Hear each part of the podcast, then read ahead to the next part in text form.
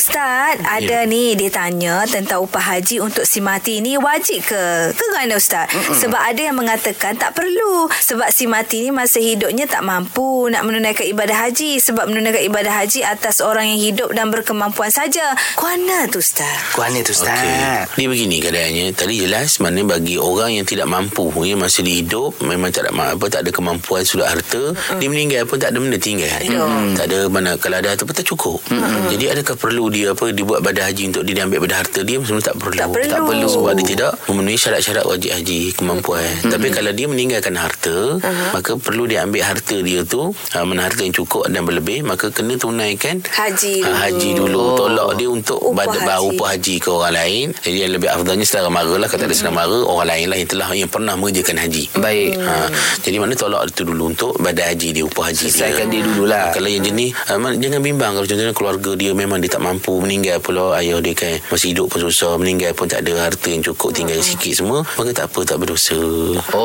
Ah, okey. mana ayah tu tak apa ayah yang, yang meninggal tu tak berdosa kemudian waris pula hak tinggal ni pun susah belaka juga maka tak apa ya, Oh. Kalau ada salah ada seorang- orang lain pula nak buat atau kemun- adalah satu hari nanti ada berrezeki lah contoh hmm. anak-anaknya berjaya besar tu kan dia rasa nak buat untuk arwah ayah dia Ha, Tak Maka apa. Oh. ah, boleh Okey Hmm. Faham. Faham Ustaz Selesaikan dululah Mek Yolah. Okey, terima kasih, Ustaz. okay, sama Alhamdulillah